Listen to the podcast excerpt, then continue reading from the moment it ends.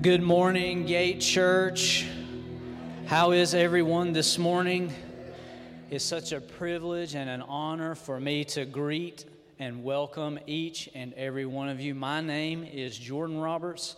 Uh, I serve on our pastoral team here alongside of my lovely wife, Holly. And um, I don't know where she went. There she is. She's coming down the aisle right there. My goodness. The last time you was coming down the aisle, girl. Shoo. Right here. Right here. Yes, ma'am. I, can I confess? Can I confess? She came through the double doors right there, and I was probably about right here. I started crying like a baby, and I'm supposed to be from the mountains, y'all. I got a beard, had on gator cowboy boots. I was supposed to be a pretty tough dude, and I saw her coming. It was bad. It was embarrassing. And so I'm not telling you that on accident. Actually, last week, we celebrated ten years of marriage. Thank you. Thank you. And so you guys know that whenever I have the opportunity to have the microphone, you have to endure some of my uh, personal showings of honor that you may not appreciate it, but you just have to deal with it because I have the microphone. So here's what I want to say to my lovely wife. I love you. And God blessed my life when He put you in it. And I pray every day that He will teach me how to love you, how He loves you. They will never know, and they'll never understand the godly woman that I have seen you be behind closed doors. The strength and the compassion that you carry in your heart has changed my life, and it's changed their life even if they don't know it. I love you, and I honor you as my wife. Thank you for giving me ten years. I want all the rest of them too. I love you.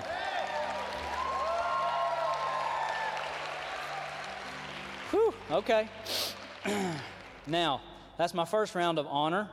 Uh, and if you guys will help me, uh, Pastor Cullen even mentioned it, but I am never going to be silent on this issue. On this issue, I want to honor our senior pastor, Pastor Kathy Miller. Don't clap yet. Don't clap yet. Save it. Got a little bit more there. I'm going to tell you why that we choose to follow her. It's not just because that she's our mother, or she's our mother-in-law. That is a factor, of course, but we we follow her by choice, and we do that because of what you saw on this platform here today. It's not just the giftedness that God has given her, it's her heart that she values and fears the presence of the Lord above all else.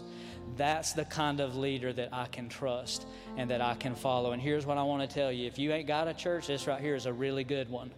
And I want to say this, it's a great church, and we have a great leader. And so, Pastor Kathy, I'm thinking that you can hear me back there. We want to say that we love you and we honor you. Now hit her with the hand clap.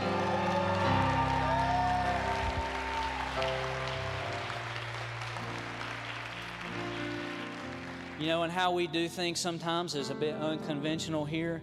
And so you see uh, different guys, different members of our team that we handle the preaching and the transition and the offerings. And I'm going to tell you why we do that, just so you can understand, is that um, our founding pastor, Bishop Tony Miller, who went to be with the Lord earlier this year, and his wife, Pastor Kathy, they have a deep conviction in their heart that the house of the Lord is to be more than just a convention center.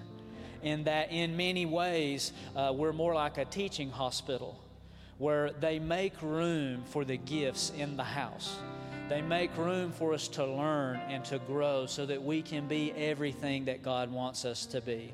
And so from that place, I want to say to you and to her, I'm deeply honored to be able to share the word with you today. It's a pleasure for me to serve in this house. And so that gives you a little bit of understanding. Thank you, Pastor Kathy, for giving me the opportunity. Now, if you have your Bibles with you today, the Lord has already been doing a tremendous work in the room today. I'm not going to try to outdo Him. You with me? You feeling okay? I'm making sure everybody's okay with that. If you come to see a show, well, guess what? The show has already been here, and that's Him. Okay? So you can open up your Bibles to Matthew chapter twenty-six, verses thirty-six through forty-six. I'm, uh, today we're wrapping up. We're putting a bow on a multi-week sermon series focusing on prayer. Uh, that's something that Pastor Kathy has had in her heart all year, is that that is to be our focus as a house and as a people. And we've been doing that on Sundays and on Wednesday nights. And uh, I'm really privileged to be able to finish out that series today. And so if I had to give this sermon series a title, here's what I would call it. Yes, media team, bear with me. I changed the name. I would call this sermon Grappling in a Garden. Grappling in a Garden. So here we go in the book of Matthew says this. Then Jesus came with them, speaking of the disciples, to a place called Gethsemane. And he said to the disciples, sit here while I go and pray over there. And he took with him Peter and the two sons of Zebedee, and he began to be sorrowful and deeply distressed. Then he said to them, my soul is exceedingly sorrowful, even to death. Stay here and watch with me. We know that Jesus is about to go to the cross, and that his passion for us and for his Father is being tested. The weight of humanity's sin is bearing down upon him. The Scripture says narrow is the path. How do you know that Jesus was in a narrow place when he was in the garden? And he's grappling with being in the narrow place. Verse thirty-nine says, he went a little further, and he fell on his face, and he prayed, saying, oh, Father, if it is possible, let this cup pass from me. Nevertheless, not as I will, but as you will. Then he came to the disciples and found them sleeping. You know what Jesus found? Good help's hard to find. And he said to Peter, what? Could you not watch with me one hour? Just one hour? Watch and pray, lest you enter into temptation. The spirit is indeed willing, but the flesh is weak. My daddy would always tell that with me, and I was working with him, and I wanted something to eat. He'd say, you're going to have to get tough, boy. The spirit's willing, but the flesh is weak.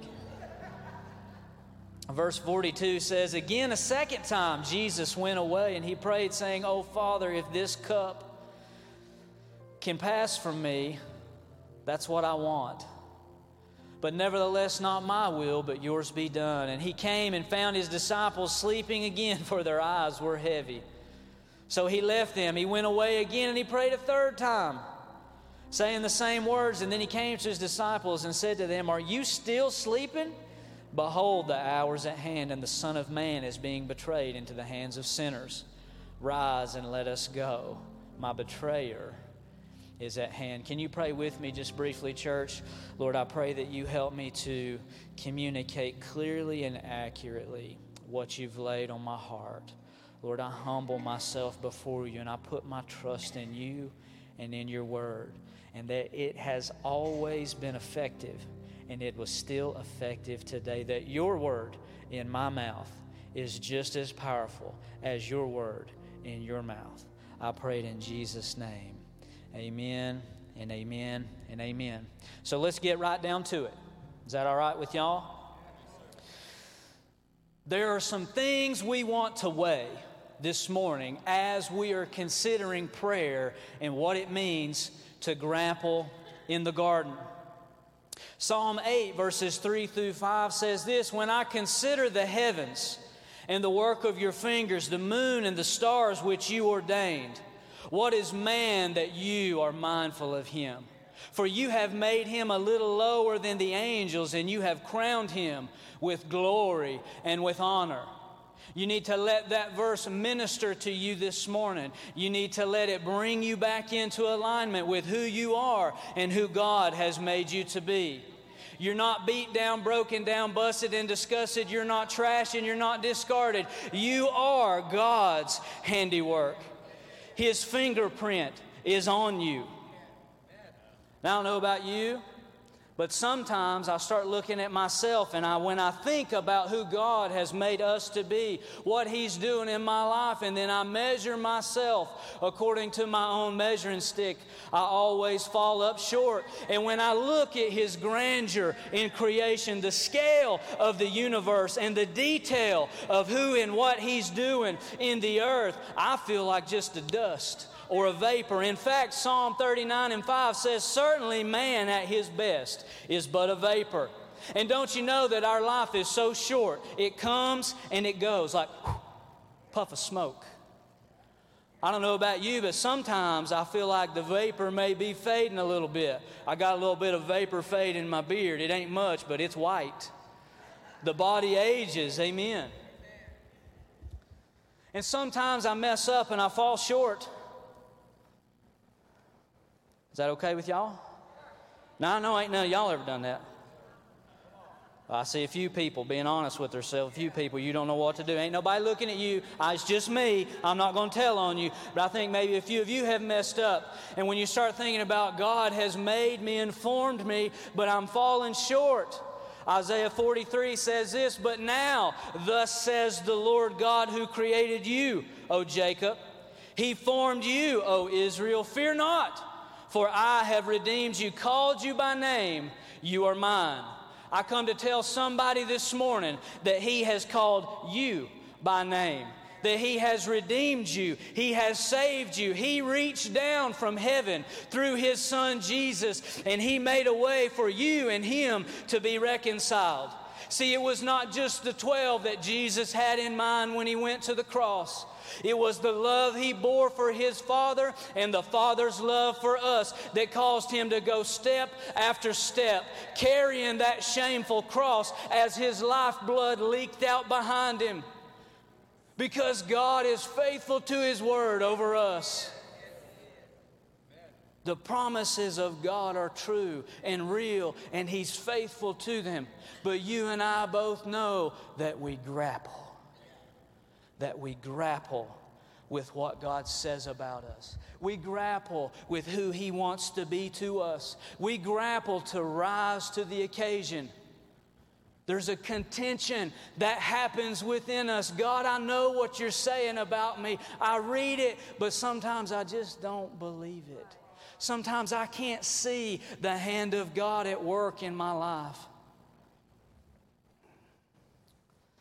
Psalm one thirty-nine and four. See, I hope you're receiving this. I'm praying He's ministering to you through His word. Psalm one thirty-nine and four says, "I will give thanks unto Thee, for I am fearfully and wonderfully made." Look at your neighbor and say, "I'm wonderfully made." I'm wonderfully made. Oh, come on now. I'm wonderfully made. See, see, God made you. Sometimes you got to look in the mirror and you got to tell you to quit lying about you. Because He made you, He formed you, He has brought us together right here at seventy-seven hundred for His will and for His purposes. He has gathered us. Hmm. Sometimes the evidence in your life, it'll talk to you. And sometimes we come into agreement with it, and we say things about ourselves that don't line up with God's word. You know what? The word says, "Let God be true and every man a liar." Sometimes you got to look at yourself and say, "Let's quit lying. Let's believe what God is doing on the inside of us." First Samuel sixteen and seven says that man looks at the outward appearance, but God looks at the heart. Do you see where we're headed here? When we look with our eyes and our ears in our natural man, we see the circumstances around us. But God is giving us a message from the first verse of the Bible all the way to the end, demonstrated and fulfilled through Christ Jesus. He loves us, He made us, He formed us, and He's up to doing something through us in this earth. Jesus told Nicodemus that flesh gives birth to flesh, but the Spirit gives birth to spirit. So now I don't know about you, but can I just be real with y'all? Uh, I hadn't been working out much this summer. Like at all. Started eating ice cream again. We all know what happens when you do that, right? I was standing in front of the mirror the other day, and I thought, don't know if I'm seeing much of God handi- God's handiwork here. I look a little bit like Greg.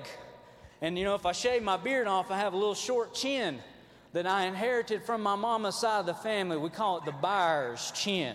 I don't know about you. You ever look in the mirror and you see your mom and daddy and you kind of cringe a little bit? You know what I'm talking about. Well, guess what? Your mom and daddy made your body. But God put His fingerprint on your spirit. When you said those words by faith, Lord Jesus, I believe that You are Savior of the universe. You're my Lord and King, and You died for me. Be my Lord and Savior. You say those words, and He cannonballs into your spirit, and new life explodes into that mold of your spirit that God has formed. Your mom and daddy made your body, but God forms our spirit. Fast forward to Jesus in the garden, the, the unadulterated, unfiltered power and glory of God's eternal redemptive life is pulsing and flowing through Jesus' spirit. That's why when He talks to the storm, the storm calms. And when He casts out demons, they go into a bay of pigs. He spits and makes mud and puts it on the blind man's eyes, and the man grows back eyes. It's a, it's wonderful. It's magnificent. It's mysterious. It's God's power working through a human being.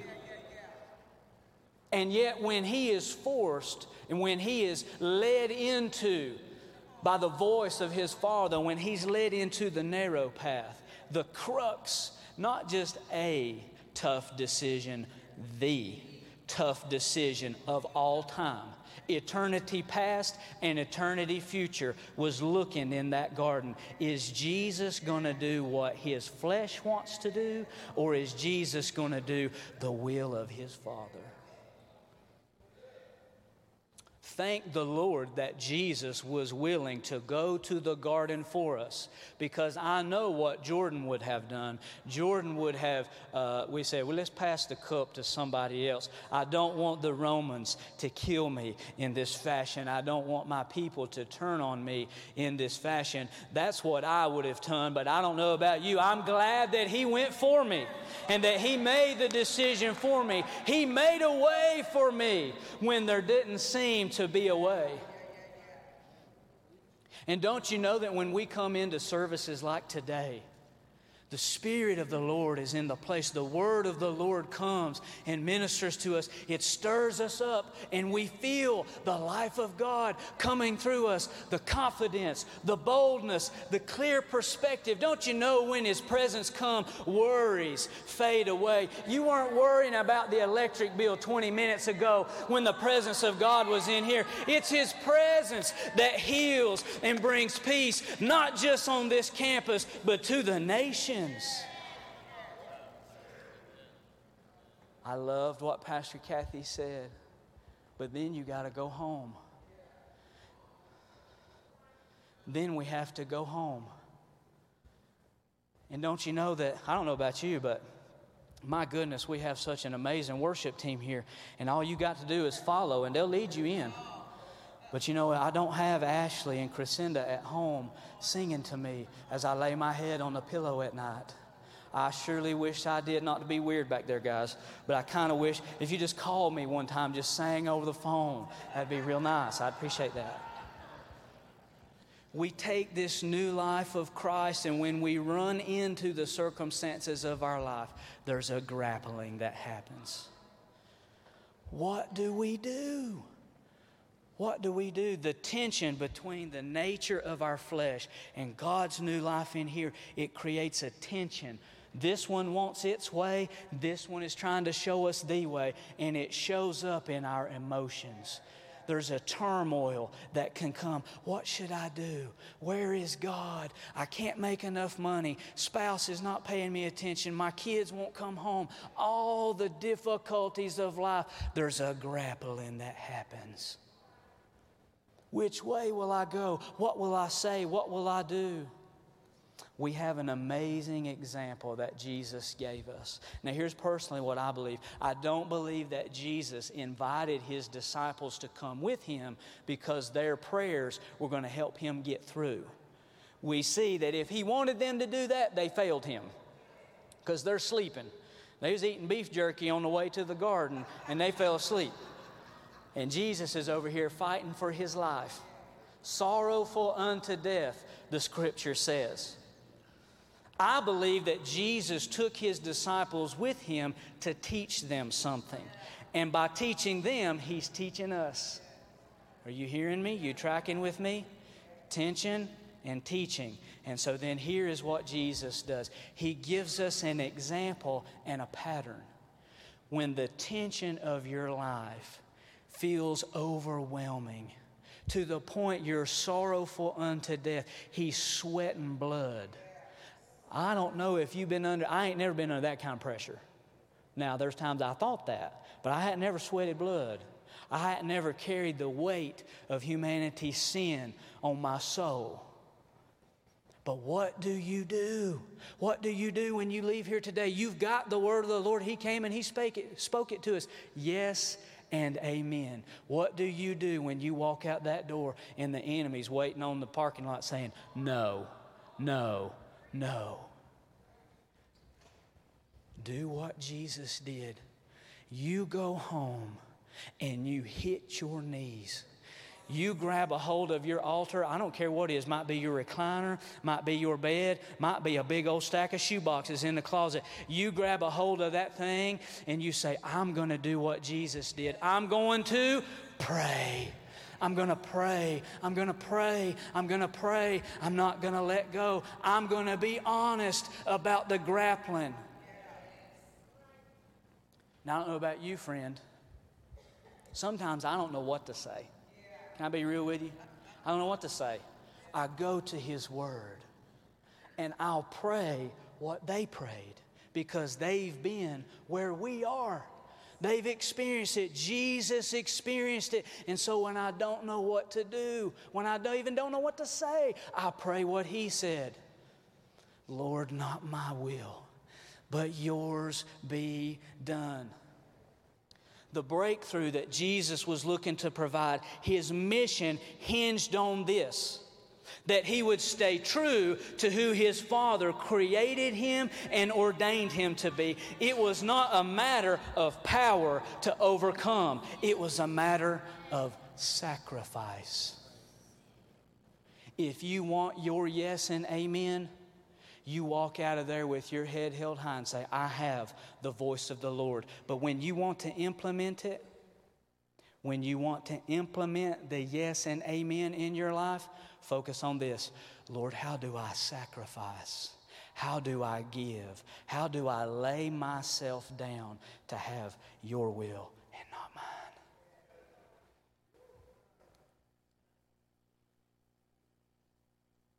The very middle of the Bible. Psalm one and eighteen, I think, and verse eight, perhaps. Pastor Theologian, Doctorate, Pastor J. You're supposed to know that stuff on call, man. The very middle verse of the Bible says this. It is better to trust in God than to put confidence in men. That is good preaching right there, Psalms. So I'm encouraging you today, Gate Church, as we leave and we go home and we're carrying the word of the Lord in our heart. If you don't know what to pray when you're grappling in your garden, go to the word and pray what you find in the word. So I make it practical for you because I care about that. Do you want to know how you start praying? I'm going to show you. So easy. God... Whatever you say next is prayer.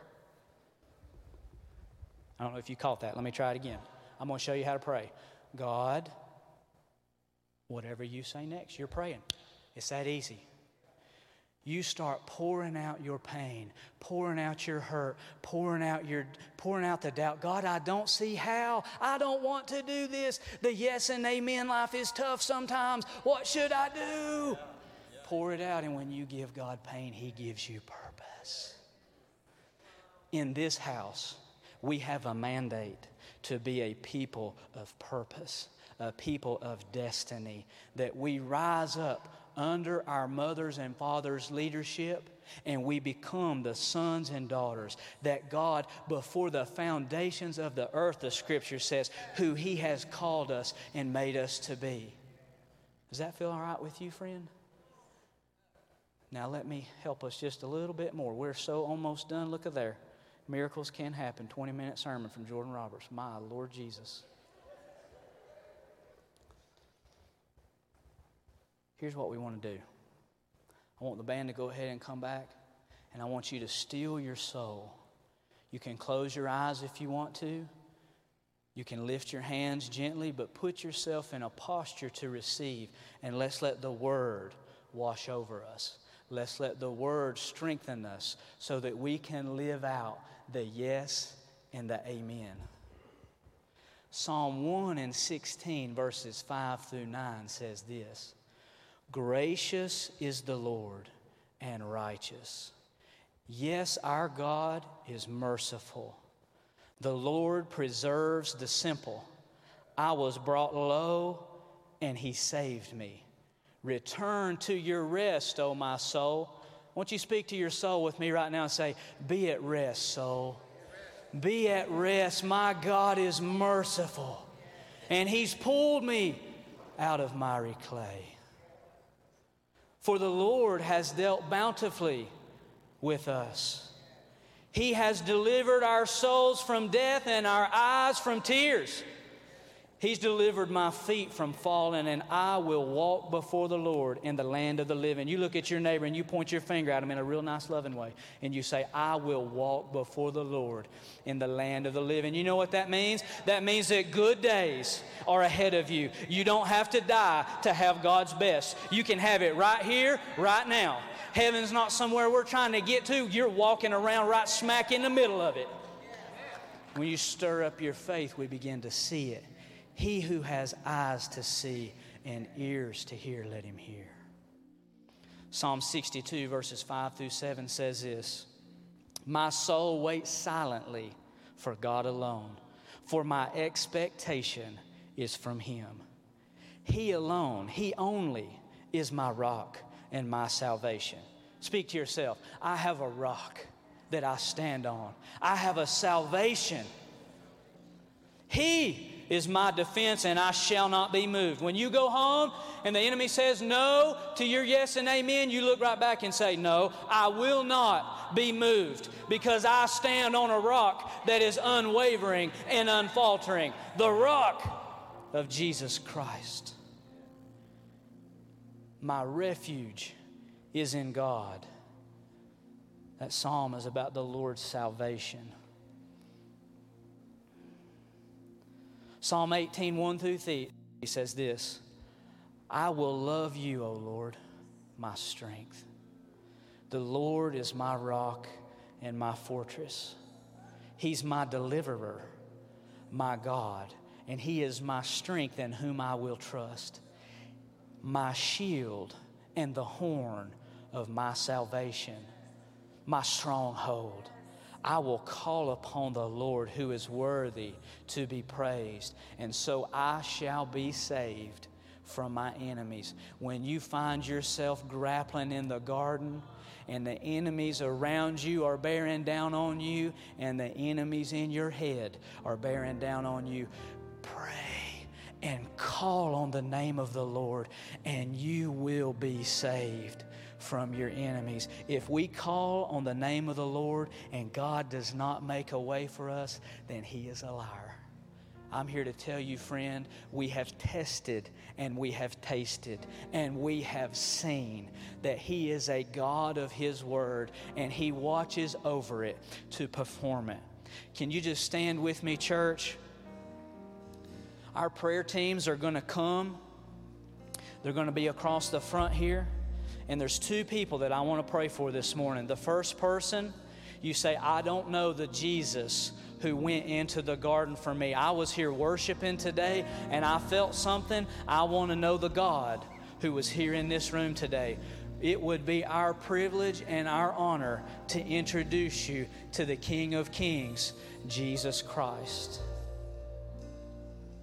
If that's you here today and you say, I don't know the Lord. I've heard about Him. I want to know Him for myself. Or maybe I've walked away and it's been a minute since me and Jesus have spent time together. It's been a while since we prayed. It's been a while since I've lived in His yes and amen. If that's you here today and you're looking for Jesus and you say, I need Him, raise your hand. Anywhere in the room, you're worth waiting on. You're worth waiting on. Don't miss your moment. Don't miss Him. Don't miss Him. Don't miss Him. Now, here's the second person that I want to pray for today. You say, I know the Lord. I know my Father.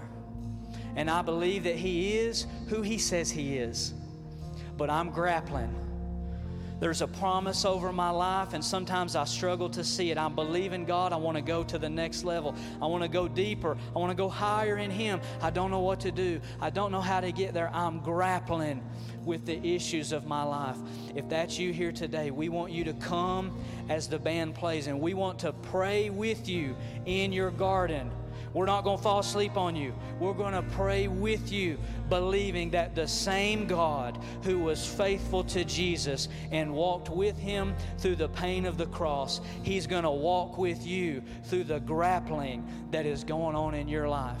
So close your eyes and raise your hands with me. I'm going to pray over you. Lord, we speak a blessing over your people.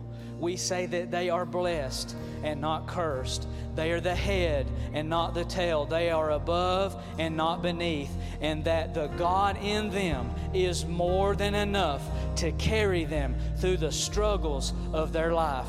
And that even when we're in pain, God, I pray that you minister by your presence to each one that we are never alone. I speak it to you in Jesus' name. The presence and the peace of God is meeting you right where you're at.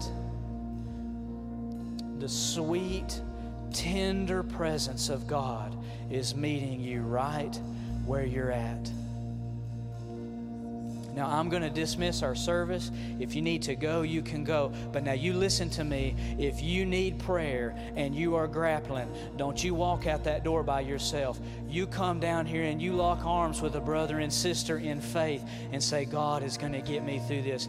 We're honored and humbled to pray with you this morning. We love you. Go and be blessed in the name of the Lord.